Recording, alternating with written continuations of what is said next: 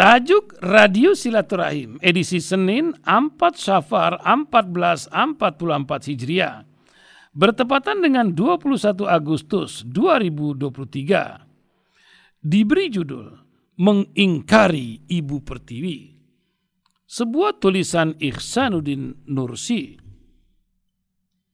Bangsa Indonesia merugi jika elit politik melaksanakan sidang MPR RI untuk mengamandempen Undang-Undang Dasar 2002 dalam rangka menetapkan pokok-pokok haluan negara alias PPHN setelah Pilpres Februari 2024. Penyebab utamanya adalah Pilpres yang berlangsung sejak 2004 hingga 2019 telah melahirkan bangsa terbelah. Hal itu dialami Amerika Serikat sejak lama dan makin terasa sejak Donald Trump terpilih sebagai presiden ke-45 Februari 2017 Obama menyatakan kesediaannya menjadi jembatan berbagai elemen bangsa yang terbelah. Sebelum 2016, dengan sistem ekonomi politik berbasis individualis liberal dan pasar bebas, Amerika Serikat mengidap ketimpangan pendapatan alias rasio Gini dan ketimpangan rasia, rasialis dan pada level seperti cancer stadium 4. Demikian urai J.E. Stiglitz, penerima Nobel Ekonomi, merespon didudukinya Wall Street, kota New York pada 17 September 2011 hingga 15 November 2011 hingga saat ini penyakit itu tidak tersembuhkan. Kritik sistem politik berbasis demokrasi liberal sebenarnya juga disampaikan oleh Noam Chomsky dan Edward Westside. Mereka melihat demokrasi liberal melupakan, merupakan cara Amerika Serikat untuk melakukan penetrasi terhadap suatu negara Kajian mereka diakui secara tidak langsung oleh Presiden Amerika Serikat ke-44 Barack Obama dalam pidato yang bertujuk A New Beginning di Kairo pada 4 Juni 2009 bahwa demokrasi liberal yang dipaksakan Amerika Serikat ke penjuru dunia seperti tertuang dalam dokumen National Security Strategy of USA 17 September 2002 tidak kompatibel dengan nilai-nilai dan sistem negara bangsa lain. Maka, saat kebijakan luar negeri Amerika Serikat tentang Arab Spring pada 2010 dilaksanakan, hasilnya adalah enam dari sembilan negara di Jazirah Arab berantakan tidak lama kemudian, pada 2013 tibalah buku William Bloom, William Bloom yang berjudul America's Deadliest Export Demokrasi. The Truth About Foreign Policy and Everything Else.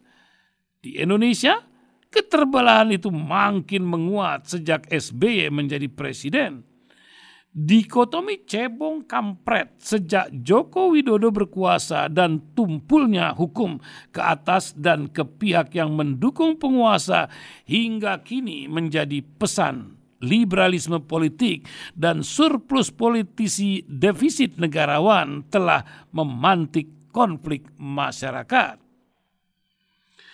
Kerugian lainnya adalah sulitnya mensinergikan antara presiden yang dipilih secara liberal dengan pokok-pokok haluan negara yang diproduksi oleh MPR sebagai lembaga tertinggi negara. Dalam lingkup keterpilihan dan keterwakilan, mungkin saja presiden terpilih melalui pilihan secara langsung oleh rakyat memenuhi sebagian partisipasi politik masyarakat namun patut dicatat, presiden terpilih itu diusulkan dan diusung oleh partai politik. Bagaimana dengan masyarakat luas lainnya yang merasa bahwa calon presiden terpilih itu bukan dan tidak merupakan aspirasi mereka, sehingga tidak merasa terwakili? Saat yang sama, bobot keterpilihan itu juga semu karena menyamaratakan bobot suara berbagai lapisan masyarakat yang majemuk. Adalah tidak sama bobot suara profesor dengan mahasiswa, suara pilot dengan rata-rata pengemudi motor ojek, atau suara pemimpin dengan pesuruh kesetaraan suara dalam demokrasi liberal itu menjadi semu. Apalagi jika masyarakat memilih karena sogokan, merah atau biru, atau dikenal dengan nomor piro wani piro. Maka hasilnya keterwakilan dan keterpilihan menjadi semu. Otoritas kewenangan politik yang ditumpuk pun menjadi semu Sementara dalam lingkup kerjasama dan keterikatan sosial, pemilihan umum liberal telah membuahkan rusaknya kepercayaan sosial alias social distrust. Luruhnya ketertiban masyarakat alias social disorder dan pembangkangan sosial, social disobedience atau etika dan moral. Gerakan pemakzulan oleh 100 tokoh dan propaganda people power oleh sejumlah orang menggambarkan telah bergesernya pembangkangan sosial menjadi pembangkangan politik.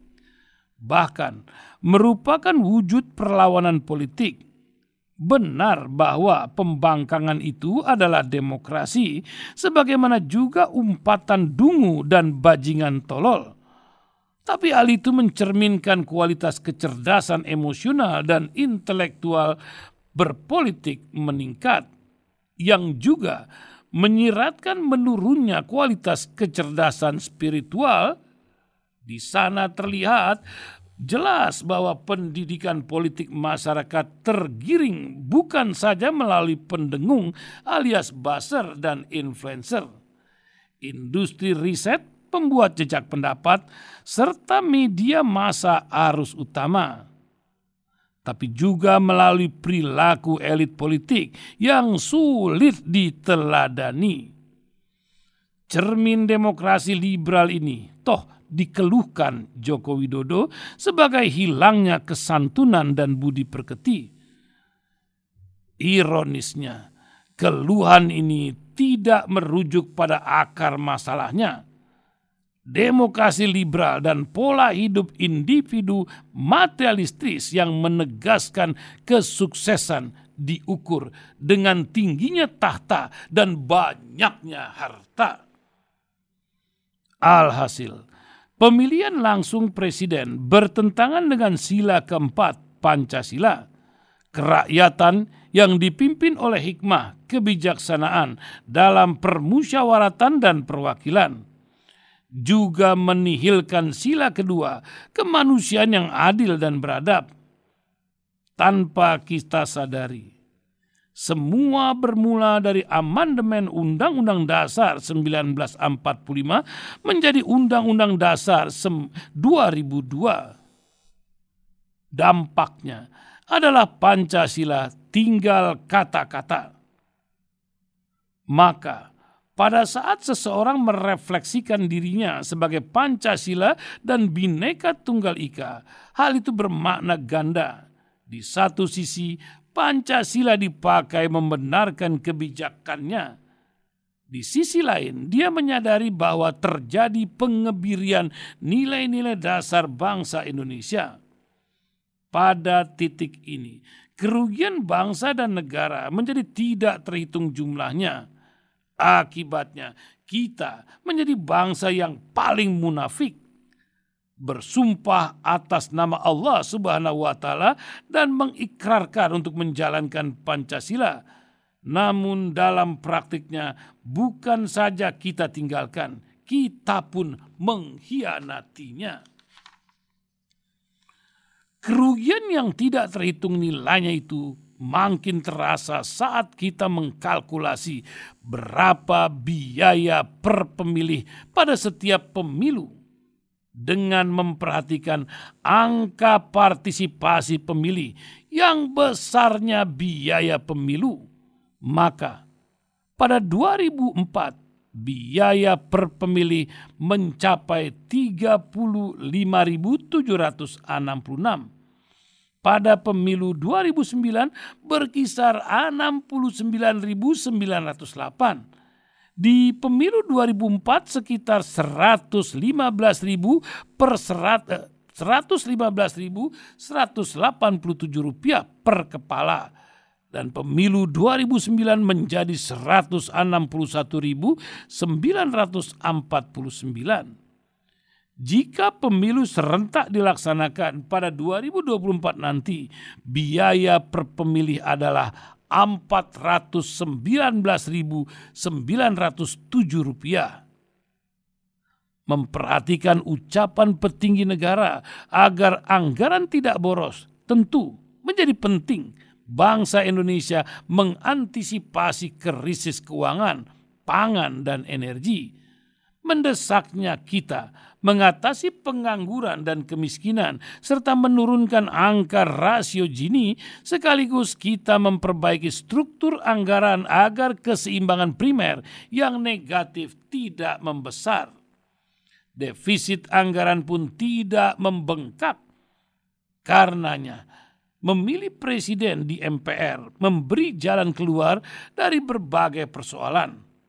Alasannya, komitmen pada Pancasila terpenuhi, perencanaan masa depan lebih baik, bangsa tidak terbelah, hemat anggaran, dan kevakuman aturan ketatanegaraan dalam keadaan kegentingan yang memaksa teratasi.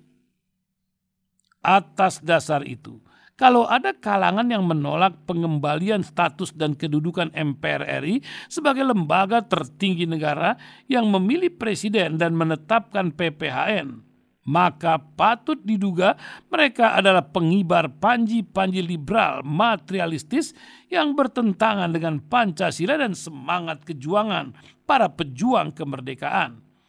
Mereka bukan saja tidak menghargai dan menghormati para pejuang, tetapi sekaligus mengarahkan bangsa mengalami keterpecahan dan tetap dalam kungkungan sistem neoliberal.